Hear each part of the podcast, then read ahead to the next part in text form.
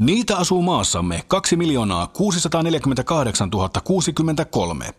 Ne ovat noin 40-vuotiaita ja niiden lajityypillinen tunnusmerkki on keskimäärin 13,77 senttimetriä pitkä.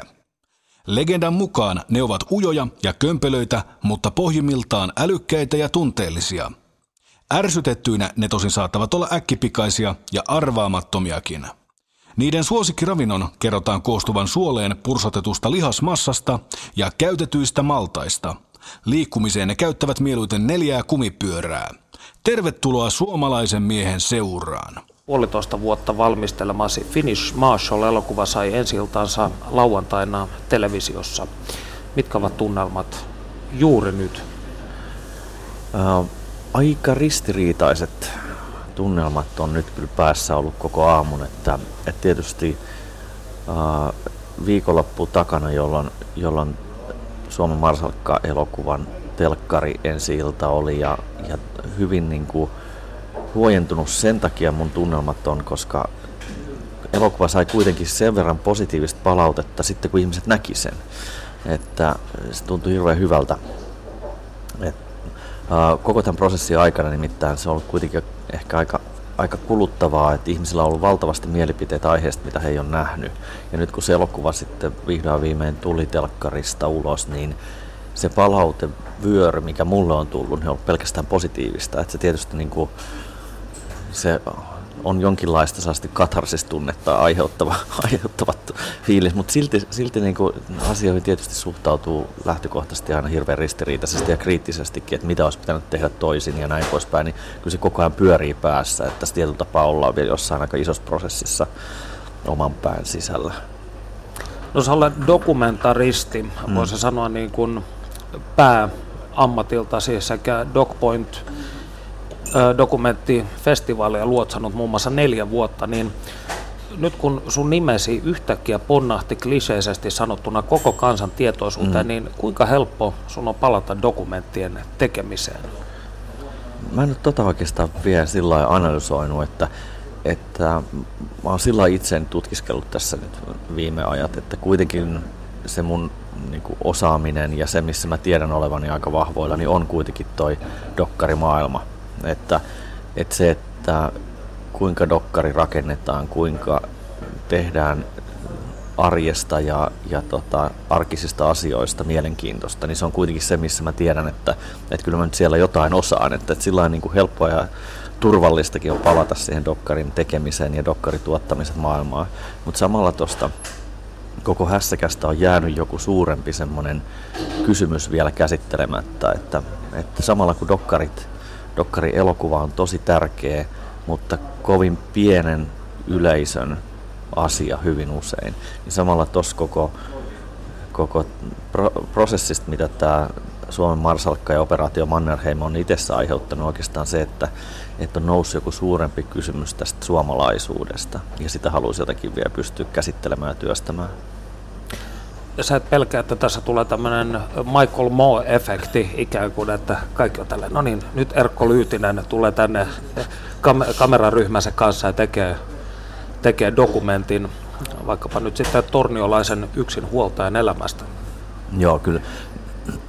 Sä osut itse asiassa hirveän oikeaan tuon kysymyksellä, että, että tietyllä tapaa Dokkarin yksi Dokkarin tekemisen yksi peruselementeistä on se, että ihminen pitää kohdata sama niin kuin tasavertaisena.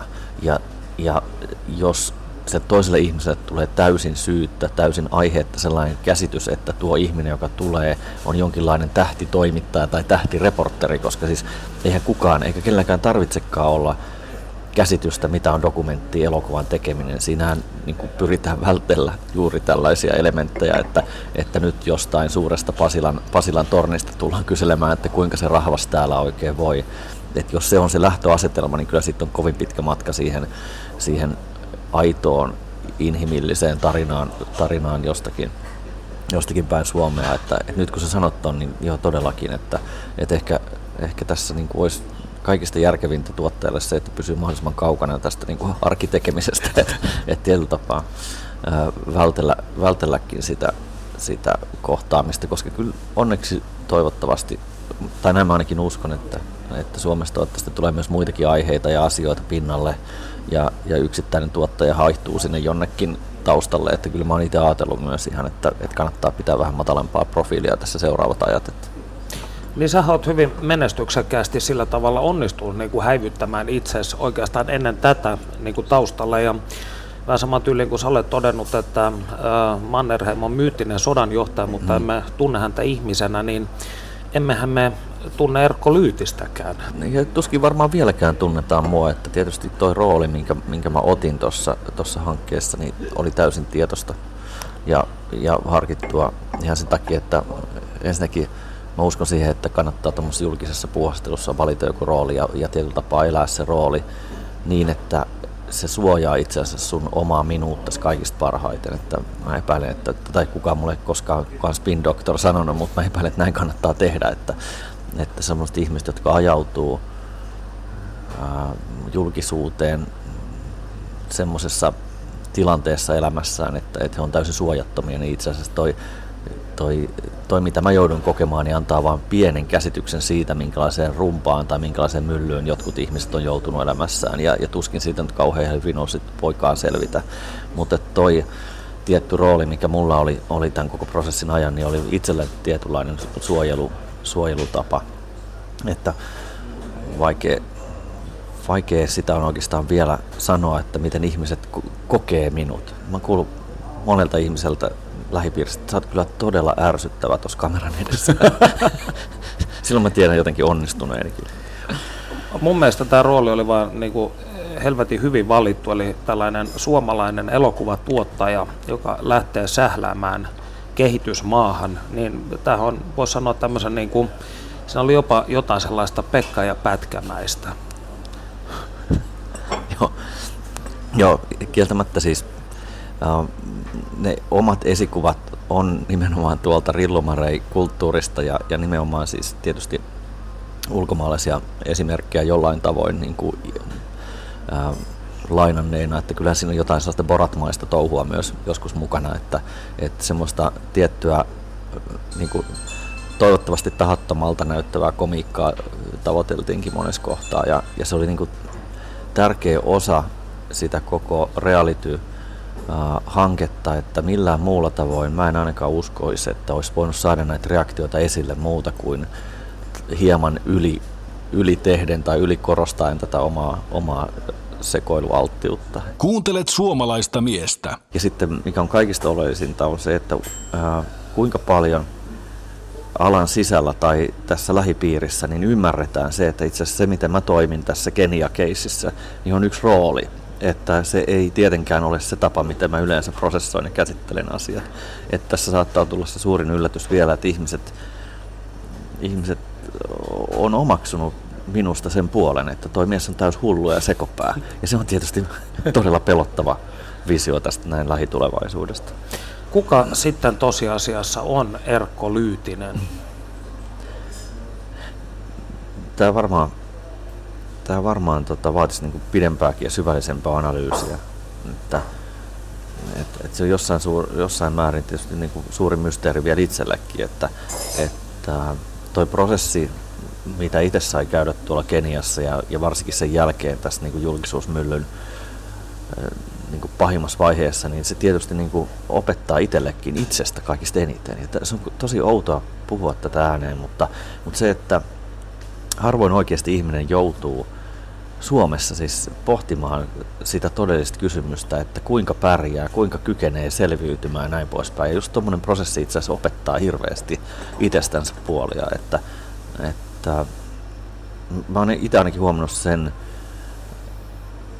niin kuin omista reaktioistani, että, että joo, että se mikä tuossa Kenia-keississä oli ihan selkeästi minua, niin on se tietynlainen nopea halu reagoida asioihin ja nopea semmoinen tunnekuohu. Et, et se, on, se on todellakin niin kuin oleellinen osa mua, mutta että, että mä haluan niin kuin lokeroida asiat ja pitää ne niissä tietyissä selkeästi rajatuissa karsinoissa, enkä yritä sekoittaa niitä tai yritä niin pitää ne mahdollisimman kaukana toisistaan, että, että on tietyllä tapaa selkeästi tämä työminä tai nyt oli tämä julkisuusminä ja sitten on kotiminä ja nämä kaikki, kaikki tota, pitämällä mahdollisimman kaukana toisistaan niin pystyy jotenkin pystyy jotenkin käsittelemään itseensä paljon paremmin, koska... Kuulostaapa skitsofreeniselta. Joo, mä, mä, mä en tiedä mikä sen, mikä sen tota, kyseisen taudinkuvan niin kuin, dia, niin kuin määritelmä on, mutta mä en ole keksinyt mitään parempaa tapaa hahmottaa omaa olemistani. Et, et se, on, se on tosi, tosi haasteellista ja toi kun sä kysyt sitä, niin mä yritän niin koko itsellekin miettiä, että no kuka mä sitten loppujen lopuksi olen. et, että, Sokea piste. Niin, niin. ja siis se, että, että on myös niin kuin selkeästi osa minuutta on se, että mä yritän tehdä mahdollisimman paljon työtä. Että mi, mi, miksi mä yritän tehdä mahdollisimman paljon työtä? Niin, niin pahimmillaan se on sitä, että yrittää itse asiassa koko ajan vältellä sitä, että kuka minä olen. Että tässä kuitenkin 40 tulee kohta ikää. Ja se on niin kuin tietyllä tapaa koomisestikin sanottuna niin, niin tietty mysteeri, että kuka mä olen. Ja, ja työn, työn tekeminen ja hulluna työhön omistautuminen on tietysti yksi parhaimpia tapoja niin kuin vältellä sitä suurta kysymystä. Sä olet syntynyt Riihimäellä 1973. Kyllä. Millainen oli lapsuutesi ja nuoruusikäsi Riihimäellä? No Riihimäkihän on varmaan semmoinen keskivertokaupunki ja varsinkin jos syntyy keskiluokkaiseen perheeseen, jossa, jossa äiti on opettaja ja, ja, ja näin poispäin, niin, niin sitä, suur, sitä enempää keski, keskiverroksi ei luultavasti voi syntyä. Siis, että leikkii poikien kanssa samoja leikkejä, mitkä kaikki muutkin pojat leikkii ympäri Suomea niin näin, niin kuin, näin niin kuin monta vuosikymmentä jo kuitenkin niin kuin siitä, siitä eläneenä, niin on tuntunut tietysti ihan kauheata etuoikeutusta sille, että meidän kaikkien, jotka on 70-luvun alussa syntyneet, niin me oltiin äärettömän etuoikeutettu porukka. Että meidät tähän kasvatettiin semmoiseen jatkuvaan nousuun ja jatkuvaan niin kuin, tota, turvallisuuden tunteeseen. Että ainut, mikä oli pikkunen paha asia, oli tuo ydinsota. Ja, ja tota, me, meidän ikäluokka myöskin niin kuin jotenkin perkele meidät onnistuttiin niin kuin ajamaan siihen niin kuin pelkoon, että, että maailma loppuu, että, että koskaan ei tiedä milloin jysähtää. Ja se 80-luvun alun se niin ilmiselvä niin kuin, niin kuin uhkakuva, mikä, mikä asetettiin mun, mielestä ihan kohtuuttomaksi, niin, niin kyllä se niin kuin vaikutti muuhun ihan älyttömästi, että meillä oli vielä sodankäyneitä opettajia silloin ja, ja tota, ne ala-asteen opettajat, jotka kertoo sotajuttuja koulussa, niin, niin onhan se, niin kuin, se on ihan tosi villiä, että, että se lapsuus, mikä, mitä itse sai niin kuin elää, niin on, on tietysti hämmentävää siitä, että silloin ei ollut tällaisia yhteiskunnallisia ongelmia siinä niin kuin koulun käynnissä. Ne ei tulleet sinne. Ihmiset oli mun mielestä äärettömän niin kuin tasavertaisia. Lapset kaikki, kaikki oli ihan yhtä huonosti puettuja tai ihan yhtä nälissään tai ihan yhtä muuten vaan no, niin kuin, äh, samalla tapaa äh, miten se on samalla tapaa sekaisin olevista niin kuin perheistä tai, tai näin poispäin. Mutta nyt se moniongelmaisuus ja se, se niin kuin lohduttomuus siinä, että sun samalla luokalla saattaa olla niin kuin, perheitä, jotka käy, ja käy joka ikisellä lomalla ulkomailla, ja niillä on aina ne parhaimmat vaatteet, ja sitten sulla on se täysin niin kuin, niin kuin, niin kuin sekakäyttäjä perheestä oleva kolmannen sukupolven syrjäytynyt, niin, niin se on ihan mahdoton yhtälö. Mm. Et, et se se tota, kokemuspohja, mikä kaikilla mun ikäluokalla on, me on kaikilla sama kokemus. Et mä oon ihan varma, että kaikki on leikkinyt samoilla hiekkalaatikoilla, kaikki on käynyt ne samat koulut ja syöty ne samat niin kuin, kaalilaatikot ja tomaattisilakat ja kaikilla on se tietty yhteinen kokemus ja se itse asiassa on ollut äärettömän hieno juttu Suomessa. Eli voi sanoa, että me olemme eläneet sosiaalidemokratian todeksi niin kuin lapsuudessamme tietyllä tavalla. Joo, se on ihan totta. Ja, ja se, on, se, se, se on hassua, että nyt toi sosiaalidemokraattinen puolue tuossa yrittää jotenkin räpistellä ja muuta, niin, niin siinä meidän ikäluokassa toteutui se kaikki, se suuri unelma, mikä, mikä jossakin kohtaa itse asiassa yhteiskunnassakin oli. Ja, ja se on hassua, että, että et, ja, ja niin kuin surullista, että jossakin oudolla tapaa niin itse kaipaa just siihen maailmaan. Ja mä epäilen, että mä en varmaan ainut, joka, joka näin kokee, että, että siinä maailmassa oli jotain tosi paljon hyvääkin. Että, ja sitten samalla tietysti sitä, niin kuin, mitä siitä maailmasta ei kaipaa, niin on se tietynlainen yksi suunta. Että kaikilla oli vaan se yksi suunta ja yksi oikea tapa toimia. Ja, Monokulttuuri. Ja, niin, niin. Että et se on hassua, että se turvallisuuden tunne ja tämä yksi suunta, ne on pahimmillaan niin kuin se kolikon kaksi eri puolta. Suomalainen mies. Sä olet luoda, luodannut dokumenteissa eri tota, niin kuin suomalaisuutta ja myös mieheyttä. Hmm. Niin, jos sä mietit omia lähtökohtia, niin millaisen miehen mallin sä sait ollessasi lapsi? No, se on nyt tosi tärkeä asia huomata, kun itse on tässä ollut kahden lapsen isänä, että, että se malli, mitä mä kotona opin, on se, että isä osallistuu kaikkeen. Ja, ja tietysti niin kuin meidän ikäluokan isyydessä se on varmaan se ainut hyväksyttävä asia. Ja ne, ne kaikki isät, jotka on nyt joutunut sen opettelemaan, niin on varmaan ollut aika niin kuin karskia ja kova puu niin kuin muokkautua tähän maailman vaatimuksiin. Että, että silloin mä oon itse päässyt siinä äärettömän helpolla, että, että mun oma isä teki aina kaikki ruuat ja hän oli aina siinä perheen, perheen arjessa ihan, ihan luontevasti koko ajan mukana. Että siihen ei koskaan liittynyt semmoista jotenkin outoa rooliasetelmaa, että, että, että tota, päinvastoin, että, että siitä niin kuin, on ollut kyllä itselle kauheasti hyötyä. Että, ja sitten taas toisaalta mun mielestä siinä, siinä maailmassa, mihin itse sai kasvaa, niin siinä ei koskaan isyyteen tai miehisyyteen liittynyt mitään semmoista niin kuin tarvetta osoittaa olevansa helvetin fiksu tai aivan mahtava upea. Että et siitä puuttuu koko ajan se semmoinen selvästikin yksi osa ja kaikista se synkin puoli mie- miehuutta, että et täytyy jollekin oudolle, oudolle tota, niin kuin käsittämättömään, niin kuin, että et, et musta tuntuu, että silti kuitenkin suomalaisessa miehessä on paljon semmoista, että tarvetta osoittaa jollekin, jota mä en tiedä, kenelle sitä osoitetaan sitä omaa niin kuin viisautta, sellaista tietynlaista besservisseri niin kuin meininkiä, että se, se on äärettömän tärkeää miehelle olla kaikki tietävä, niin sellaista mä en luen kiitos koskaan oppinut kotoa. Että. Eli että sulla ei ole tämmöistä niin kuin tunnetta siitä, että sun pitäisi esimerkiksi rakentaa hirsimökki ennen kuin sä koet olevasi täyspainoisesti maskuliininen. siis, se, on, se on jännä, siis kyllä, kyllä siis se semmoinen, kun meidän ikäluokassa vielä käytännössä kaikki, kaikki se kotona tekeminen oli myös sitä rakentamista ja nikkarointia ja osaamista ja tämmöistä, mikä nyt alkaa haihtumaan jo nuoremmasta ikäluokasta, että, että nuoremmalla ikäluokalla 20-30, niin ei heillä ole enää tarvetta osata vaihtaa auton renkaita tai vaihtaa auton polttimoita tai tehdä suuria ko- omakotitalon lämpöremontteja, että et sillä, sillä nuoremmat ikäluokat on säästynyt aika paljolta, mutta kyllä mulla on edelleen se sama, mikä omalla isälläni ja heidän ikäluokalla, että itse täytyy nämä asiat selvittää ja kyetä ratkaisemaan, että ei kyllä mua niin kuin nolottaa, että jos mä joudun tällaisessa niin kuin tietyllä tapaa perus teknisissä asioissa kysymään joltain neuvoa, että kyllä ne pitää itse jollain tavoin handlata, että, että se on kyllä se on kyllä jäänyt tosi voimakkaasti myös omasta, omasta perhetaustasta. Että Eli tietynlainen besserwisser ja osaaminen kuitenkin on siellä taustalla. on, on, mikä on. se just kielsi kategorisesti. niin, se, se, on totta, se on totta mutta, mutta se, se aiheuttaa, se on, niin, onko ne sama asia, että, että se aiheuttaa itse nolouden tunnetta, jos ei pärjää, jos ei osaa niin kuin, niin kuin ratkaista jotain teknistä ongelmaa. Että ei sitä nyt tuolla niin kuin kotona itsekään paljon huutelee, että mä en muuten tajua tästä mitään. Marski-projektin yksi parhaimpia puolia ollut se, että on alkanut epäilemään myös omaa niin kuin, tällaista niin kuin onnistumista ja, ja, ja sitä, että, että onko mun aina pakko onnistua. Mm. Että, että se on ollut kyllä tosi positiivinenkin koulu. Mun piti semmoista kysyä, mikä mä pistin mielenkiinnolla merkille tietysti elokuvaa katsoessani lauantaina, niin mun mielestä tämä Suomen Marsalkka-elokuvan keskeinen opetus oli se, että mies ei ole velkaa pelkästään työlleen tai isänmaalle, vaan ennen kaikkea perheelle. Mm.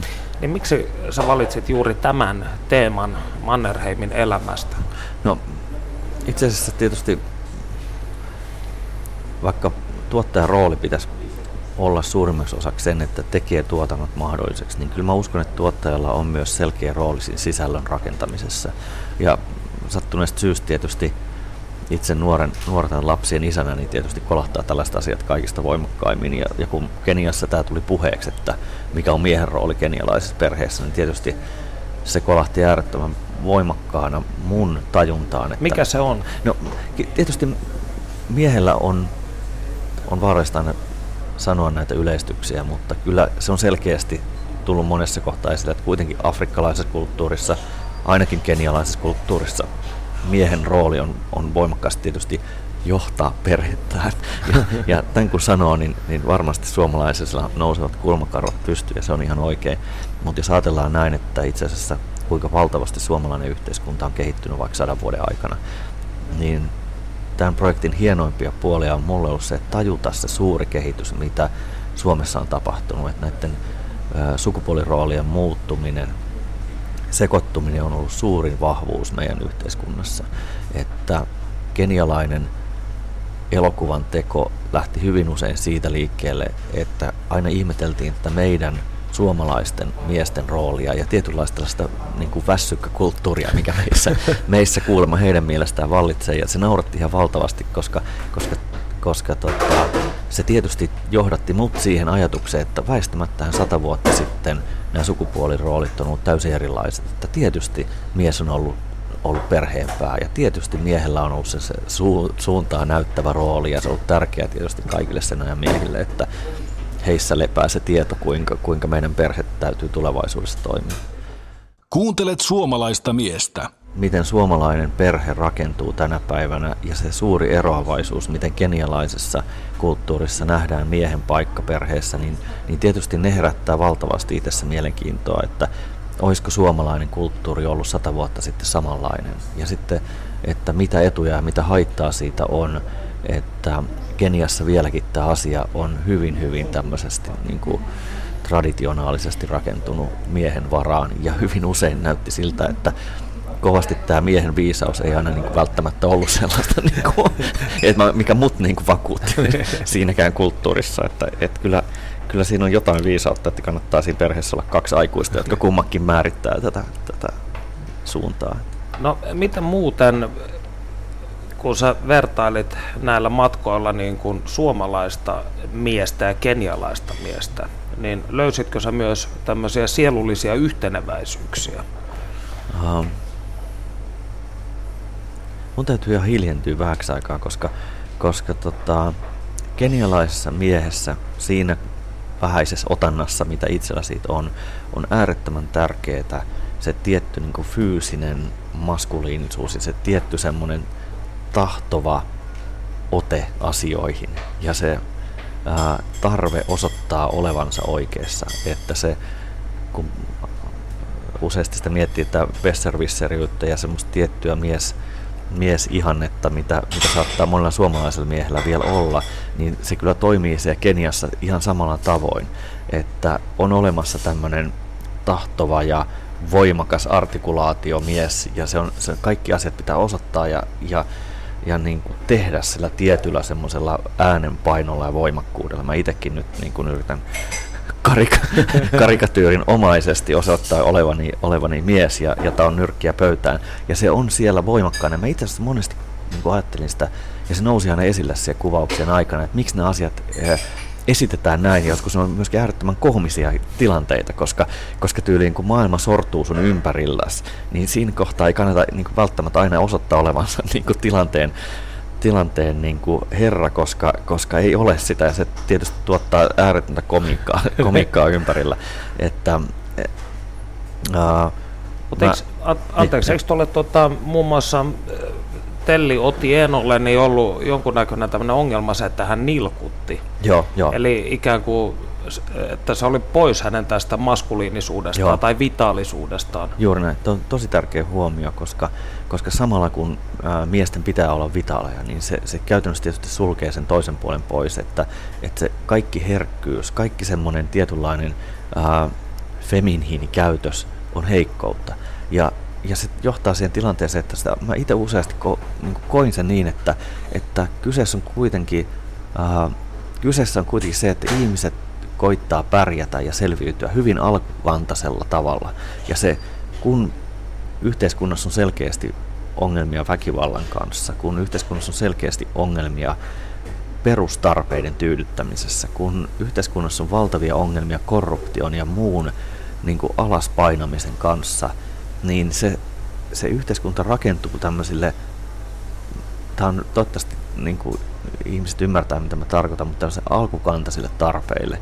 Ja, ja siinä vaiheessa tämä maskuliininen mies on itse asiassa ainut tapa selviytyä, että että jos sä osoitat sun heikkoutesi, jos sä itket, jos sä niinku, ää, valitat ja ruikutat, niin sä itse asiassa siinä heidän sosiaalisessa hierarkiassa asetut äärettömän alas. Mm. Ja nyt kun verrataan niin tätä suomalaista mieskeskustelua, että jos et sä itke, jos et sä niin pillitä ja osoita omia tunteitas, niin se itse asiassa asettaa nykyisessä meidän sosiaalisessa hierarkiassa sut vähän niin kuin syrjään. Ja, ja se on jännä, niin kuin, ero, kun aina monesti sitä siellä Kenias miettii, että pitääkö tonkin nyt taas tulla tuohon niin jotenkin rehentelemään tai olemaan niin kuin, niin kuin tietyllä tapaa machomies, niin, niin sitä niin törmäsi aina tähän ongelmaan, että jos sä osoitat heikkoutes, niin se yhteiskunnan pimeä puoli käytännössä musertaa sut. Se, se on ääretöntä, siis ääretöntä niin kuin konkretiaa.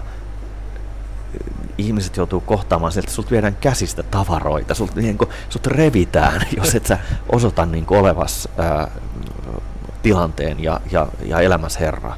Itse juuri mainitsit, että teet mahdollisimman paljon työtä. Mm. Olet suomalainen mies. Oletko sinä itse sitten osa tätä yleissuomalaista tragediaa? Liikaa työskentelevästä miehestä, stereotyyppi. Mm. Tämä on äärettömän mykistävä kysymys, koska itse asiassa tällä hetkellä mä tajuan, että olen. Ja, ja se, on, se on surullista, koska, koska luulisin, että ihminen, joka työstää ja työskentelee nimenomaan näiden asioiden kanssa. Tietyllä tapaa toihan on niin kuin oleellisen puoli mun työminääni, että mä kohtaan tämän asian dokumenttien ja, ja muun, muun tämän niin kuin, uh, mediatodellisuuden kautta koko ajan. Ja sitten mä itse toteutan sitä samaa dilemmaa. Ni, ni, siis sehän on, se on aivan pimeetä. Siis, ja mä, sit samalla mä tajuan sen, että, että itse asiassa kyllä jokainen paljon töitä tekevä ja, ja omaan työhönsä äh, niin kuin äärettömällä innolla suhtautuva mies tiedostaa tämän saman asian. Mutta se, että kuinka kykenee muuttamaan sitä tilannetta, niin, niin kyllä mä sitä niin kuin askeroin ja työstän lähes päivittäin, koska en mä ole tyytyväinen missään nimessä siihen tilanteeseen, missä mä nyt oon. Että mä teen todella valtavasti töitä uh, ja aivan äärettömän minimalistisella palkalla ja samalla mä tietysti kaipaan johonkin ihan muuhun. Ja samalla kun mä puhun tätä, niin mä kuulostan varmaan äärettömän ristiriitaiselta, koska ei kukaan mua vaadi tekemään näin helvetin paljon töitä. Ei, ei, niin se tulee jostain sisältä, se tulee jostain siitä arvomaailmasta, minkä itse on oppinut siellä jossain Riihimäen perukoilla, että näin tämä vaan kuluu, kuluu tämä elämä, että tehdään valtavasti töitä ja katsotaan sitten 60 missä ollaan. Ja se on, se on tietysti se on, se on kun sitä kelaa näin päässänsä, niin se on tietysti äärimmäinen tragedia. Siis ymmärtää oma tuho, tuhon tie ja kykenemättä tekemään tai muuttamaan sitä, niin se on jotenkin suomalainen miehisyys niin yhdessä kuvassa. Että, mykistävää. Eli tietyllä tavalla niin kuin suomalaisen miehen tila on siis amokjuoksu. Eli toisin sanoen juostaan helvetin lujaa kohti omaa tuhoa ja mietitään sitä koko ajan. joo, joo, siis se, että, että mun mielestä... Tämä on... ei tule päättymään hyvin. niin, Tämä ei tule päättymään hyvin. Se on, se on suuri tragediahan on toi, että sata vuotta sitten se on ollut niin kuin suomalaisessa yhteiskunnassa täysin ymmärrettävää. Jos et sä taistelu, jos et sä tehnyt kaikki sen perheen hyvinvoinnin eteen, niin se tuhoutuu se perhe. Me opitaan jostain todella, todella niin kuin, ää, kaukaa lapsuudesta se, että kuinka meidän pitäisi suomalaisessa yhteiskunnassa, kuinka meidän miesten pitäisi rakentaa oma minuus. Ja sitten sitä muuttaa niin kuin hyvin, hyvin hitaasti ehkä jotkut asiat, esimerkiksi oman vaimon kohtaaminen ja oman vaimon vaatimukset ja muut, mutta loppujen lopuksi kuinka paljon se niin kuin ulkopuolelta tuleva paine ää, vaikuttaa sun minuuteen, niin se, se on yllättävän vähäistä. Että Suomalainen mies. Ei suomalaisessa yhteiskunnassa ole tuollaisia vaihtoehtoja. Ei tässä ole semmoista niin kuin keskitietä, että tehdään vähän töitä ja nautitaan elämästä, vaan että tässä saat joko luuseri, ää, syrjäytynyt, ää, haihattelija, mandolinisoittaja tai sitten sä oot todellinen raavas mies, joka ei anna piiruakaan periksi. Ja, ja, ja niin kuin se, että sä oot vähän kiinnostunut töistä, niin, niin se ei vaan ole mahdollista vielä. Sä... Mm, ja suomalaisessa yhteiskunnassa on se, että jos sä niin kuin tapat itse viinaa juomalla, se on jotenkin vähän noloa, mutta jos sä tapat itse työnteolla, mm. niin suohan muistellaan kuitenkin, niin kuin, että oli sekin. Se Joo. oli kova mies. Joo, Tämä on hurjaa, kun mä muistin itse asiassa omasta lapsuudestani, että, että mulla oli tota, kaveri, jonka isä kuoli, ja se kuoli työntekoon. Se teki kahta kolmea työtä, ja sitten se sai varmaan jonkun infarktin tai, tai tota, vastaavan, vastaavan tota, totaalisen romahduksen. Ja siihen aikaan ei todellakaan elvytetty ihmisiä, vaan hän kuoli sankarina. Että mies taisteli kaikkensa perheensä eteen ja sitten, sitten hiipu siihen. Hmm. Niin, niin kaikki vieläkin muistaa tänne, että se oli kova mies tekemään töitä. Ja sehän jälkikäteen, sehän on ihan sairasta. Sä oot todennut tässä Operaatio Mannerheim-sarjassa, että tällaisen sankarin myytin palvonta on sairasta. Niin miksi se on sairasta? Koko ton Operaatio Mannerheimin tarkoitus oli tuoda jollain tavoin esille se outo piirre suomalaisessa yhteiskunnassa, että me ollaan erikoisella tavalla takerruttu muistelemaan 70 vuotta sitten tapahtunutta ää, väkevää, inhottavaa, traumaattista ajanjaksoa, jota kutsutaan toisaalta, to, toisaalta toiseksi maailmansodaksi. Ja kuinka uskomattomalla tavalla vaikka Saksa on toipunut siitä kauheasta ää, yhteiskunnallisesta romahduksesta, mitä se kyseinen ajanjakso tuotti niin mun mielestä meidän on vain yksinkertaisesti pystyttävä jatkaan siitä eteenpäin. Että me ei voida jäädä enää kolmannen tai neljännen sukupolven kanssa käsittelemään näitä samoja asioita kuin meidän isovanhemmat tai pahimmillaan jopa isovanhempien vanhemmat ovat käsitelleet. Meidän on ihan oikeasti vaan pakko jatkaa eteenpäin. Ja jos se on ainoa yhteinen kokemus, mitä meidän yhteiskunnalla on, niin se on hyvin erikoinen tapa rakentaa yhteiskuntaa. Muistella, muistella sotaa tai muistella niitä kauheita asioita, mitä ne ihmiset on joutunut kokemaan ja tehdä niistä sankaritarinoita, koska yksikään, yksikään niistä veteraaneista, kenen kanssa mä oon jutellut, niin he eivät missään nimessä ole kokenut olevansa sankareita. He ei millään tavoin ihaile sitä sota-aikaa. Se on heidän oman elämänsä kaikista pahinta aikaa. Mm mä hä, niin kuin jotenkin hämmästelen sitä, että sen jälkeen ikäluokat on nostaneet se jotenkin niin kuin todella voimakkaaksi ja tärkeäksi osaksi suomalaista identiteettiä. Mun mielestä se on, se on suurin, suurin, suurin virhe, mitä me ollaan voitu tehdä. Ja jos emme pystytä löytämään tästä nykyisestä yhteiskunnasta sankarillisuutta ja, ja ihaltavaa tapaa toimia, niin me ajetaan itsemme käsittämättömään tilanteeseen, joka ei oikein kestä tätä nykyaikaa millään tavoin ja tämän nykyajan tuomia haasteita.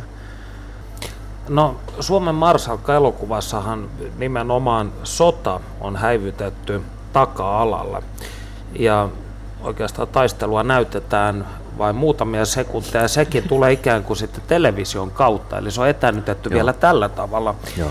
Niin mitä voisi sanoa, kun katsoit Mannerheimia miehenä, kenraalin ja sotilaan takana, niin mitä opit Mannerheimilta?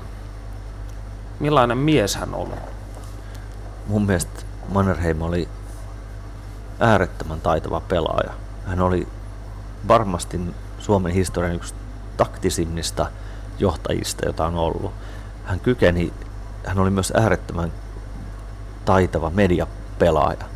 Hän kykeni uudistamaan itsensä ihmisten mielissä ainakin kolme kertaa, aivan mestarillisesti. Hän siis onnistui kääntämään takkinsa niin monta kertaa, että tuskin kukaan ei lähipiirissäkään ymmärsi, kuinka, kuinka, tota, kuinka tänään Mannerheim niin kuin, kokee itsensä. Että, jos sieltä lähtee kelaamaan miestä, joka, jos lähtee ajattelemaan Mannerheimin taustaa, että hän on aristokraattisesta perheestä, jonka ää, suku on, on aatelinen, hän käy koulunsa venäläisessä upserikoulussa ja asettautuu lähelle Venäjän saarin perhettä.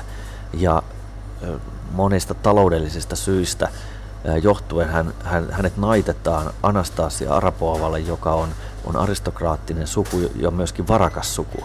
Ja tämän jälkeen, kun Venäjän imperiumi luhistuu, hän kokee äärettömän voimakasta tarvetta olla nostamassa suomalaista kansakuntaa kansakunnaksi muiden joukossa, joka jo sinänsä kuulostaa pikkasen koomiselta, että mies, joka on ollut nimenomaan tämän imperiumin palveluksessa, kokeekin äärettömän voimakkaan tämmöisen isänmaallisen herätyksen. Ja, ja ei siinä vielä kaikki. Sitten hän osallistuu keskeisessä roolissa Suomen kansallissotaan, kansalaissotaan, jossa, jossa hän nimenomaan ää, toimii tämän aristokratian palvelijana niin, että, että käytännössä hänen vaikutuksestaan monta sataa tuhatta ihmistä kokee, kokee valtavan tragedian, ja jonka jälkeen hän, hän vetäytyy vähäksi aikaa sivuun tästä Suomen poliittisesta toiminnasta, keskittyy tämmöiseen hyvän tekeväisyystoimintaan ja myöskin pitää kahvila hangossa, jonka jälkeen hän taas nousee kuin Phoenix-lintu koko kansakunnan yhdistäjänä kohti talvisotaa. Ja ei siinä vielä kaikki, hän on keskeisessä roolissa, kun päätetään Suomen liitosta Natsi-Saksan kanssa, joka on siis selkeä sotarikos, aivan selkeä keskeinen vaikutus oli sillä, että Mannerheim oli mukana solmimassa liittoa Natsi-Saksan kanssa ja hänellä oli myös henkilökohtaiset suhteet Göringiin ja kyllä myös Hitleriin. Ja siitä huolimatta häntä ei syytetä sotarikoksista. Hän pystyy säilyttämään oman statuksensa koskemattomana, muuttaa Sveitsiin ja kuolee, jonka jälkeen hänelle vielä pystytään luomaan tällainen, tällainen valtava Suomen kansan rakastama ää, sankarimyytti, niin kyllä se on melkoinen suoritus yhdelle miehelle. Kuuntelet suomalaista miestä. Mainitsit tuossa, että Mannerheim oli erinomainen myös mediapelissä, niin täysin sama on sanottu sinusta. ja tota, väitit erässä haastattelussa, että ei elokuvan tarkoitus ollut provosoida. Saanko kysyä, eikö laisinkaan? No siinä vaiheessa tätä meidän mediatarinaa oli tietysti tärkeää, että emme provosoi koko hanke lähti aikoinaan liikkeelle nimenomaan siitä provokaation halusta.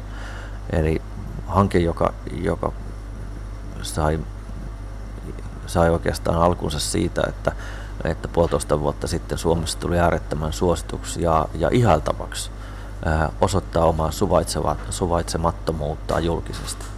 Se jotenkin herätti itse asiassa valtavasti sellaista niin kuin hämmennystä, että kuinka kuitenkin mm, täysin sopimattomasta käytöksestä yhtäkkiä tulee täysin suotavaa, jopa niin kuin kannatettavaa. Että on aivan oikein sanoa tummaihoista ihmisten heikeriksi kadulla, on aivan oikein ruveta, ruveta huutamaan ihmisille, jotka puhuvat ruotsia julkisesti. Jotenkin se kaikki se, mikä on niin kuin jotenkin mä ajattelin, että se on unohtunut jo, että se oli jotenkin sitä mun omaa lapsuutta, että ihmeteltiin, kun ihmiset oli eri värisiä, tai ihmeteltiin, että Suomessa on tällaisia hassu vähemmistö, joka puhuu ruotsia. Että kaikki tämä oli niin kuin sitä mun lapsuutta. Yhtäkkiä se nousee kaikki ne ikävät muistot omasta lapsuudesta omaan arkitodellisuuteen. Se jotenkin aiheutti tässä valtavasti hämmennystä. Ja koko tämän projektin alku on jossain siellä, siinä hämmennyksessä. Eli, eli näin jälkikäteen voi tietysti sanoa, että, että ää, kyllä, kyllä hankkeen tarkoitus oli ravistella suomalaisia kohtaamaan tämä todellisuus sellaisena kuin minä, minä myös tänään ja monet muutkin. Eli internetissä sinusta muun muassa todettiin, että kaivakaa tuo idiootti ja ei muuta kuin munat irti. Niin yllättikö vihaisen palautteen määrä ja millaista ahdistusta ihmiset kanavoivat sinuun ja tähän koko projektiin? Kyllä, kyllä tota, tietysti odotettiin, että tämä jonkinlaista kohua tai, tai huomiota ää, saa osaksensa tämä meidän hanke, mutta se reaktion voimakkuus ja se mustan energian määrä – niin se kyllä tuli ihan täytänä yllätyksenä. Että mä oon tietysti kuullut, ja tämä kuulostaa hirveästi niin kliseiseltä, tämä, että, että monet julkisessa elämässä olleista ihmisistä on puhunut ja vähän varoittanut sitä sama, samaa asiaa, että se, se vihareaktio on yllättävä. Ja kyllä mun täytyy sanoa, että se todella on sitä. Se, se on mykistävä, siis se, se, se mustan energian tai tässä yhteydessä musta sana on ehkä väärä, mutta, mutta pimeän energian määrä on häkellyttävä. Mä en tiedä, mistä se meidän yhteiskunnassa kumpuaa, mutta se ää, erilaisuuden pelko, se uusien ja joskus jopa vähän oivaltavien asioiden esille tuominen se aiheuttaa ihmisille valtavaa ahdistuksen. Mua kiinnosti tässä kritiikissä aika pitkälle se kaksisuuntaisuus, koska toisaalta ihmiset oli selvästi kärmeissään, että tähän käytettiin verovaroja, mutta puolet ihmisistä oli selvästi kärmeissään siitä, että hän ei käytetty rahaa riittävästi. Tietysti se myös kertoo siitä, siitä tota, suomalaisesta tavasta jäsentää asioita talouden kautta että kun puhutaan musiikkitalosta, kukaan ei puhu sitä, että kuinka jumalaisen kaunista musiikkia siellä kenties joku voisi soittaa. Kaikki puhuu siitä, että kuinka paljon se talo, kuinka paljon ne kuoret makso. Ei kyse ole niistä kuorista, vaan joskus on ollut kyse jossakin muissa kulttuureissa siitä sisällöstä, mitä tehdään tai edes tavoitellaan. No mitä mieltä sä olet sitten tämmöisestä kritiikistä tai näistä väitteistä, että, että tota, koko projekti on ollut pelkkä performanssi, joka on suunnattu medialle ja mielensä pahoittajille?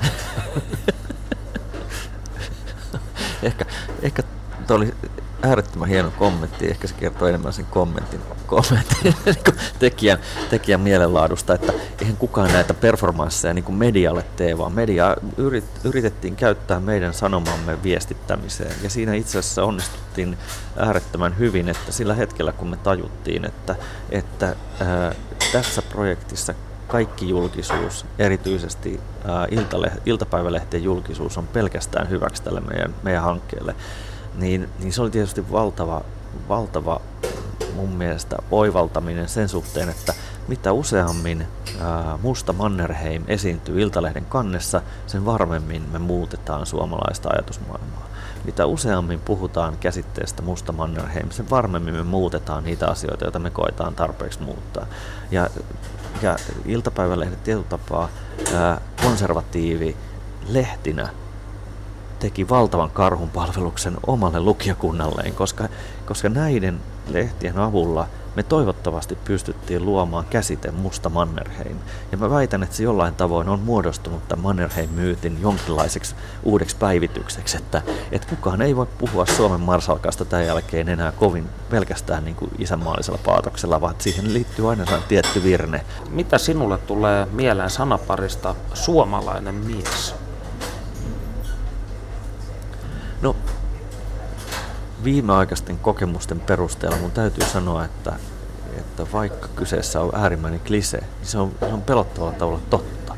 Et, et se on, siihen liittyy valtavasti patoutunutta energiaa, valtavasti patoutuneita tunteita ja valtavasti jotain sellaista, mikä, mille toivoisi löytyvän jonkinlaisia kanavointimahdollisuuksia. Mm. Mutta samalla siis se suomalaisen miehen rauhallisuus ja semmoinen, että otetaan asiat asioina, niin siinä on suuri voimavara, jota toivoisi, että, sitä myös arvostetaan. Että musta tuntuu, että se on kantanut monien suurien vaikeuksien yli myös se, että ensimmäisenä ei alta itkeä ruikuttaa. Että kun on vaikeuksia, niistä yritetään jollain tavalla päästä eteenpäin. Että mä oon ainakin kohdannut se myös tämän hankkeen yhteydessä, että ihmiset ei lähde, suuri, se suuri yleisö ei lähde provosoitumaan asioista, josta ne ei vielä tiedä tai kykene muodostaa omaa kantaansa. Että Muhammed pilapiirrosten tai Muhammed pila-elokuvien kaltaiset niin kuin heilutetaan keppiä ja poltetaan autoja reaktiot, niin, niin tämä elokuvahan ei synnyttänyt niitä. Mm. että, että ihmiset omissa torpissaan mietti, että mitähän paskaa sieltä nyt tulee ja, ja näin poispäin, mutta se ei koskaan johtanut siihen valtavaan vihareaktioon. Suomalainen mies.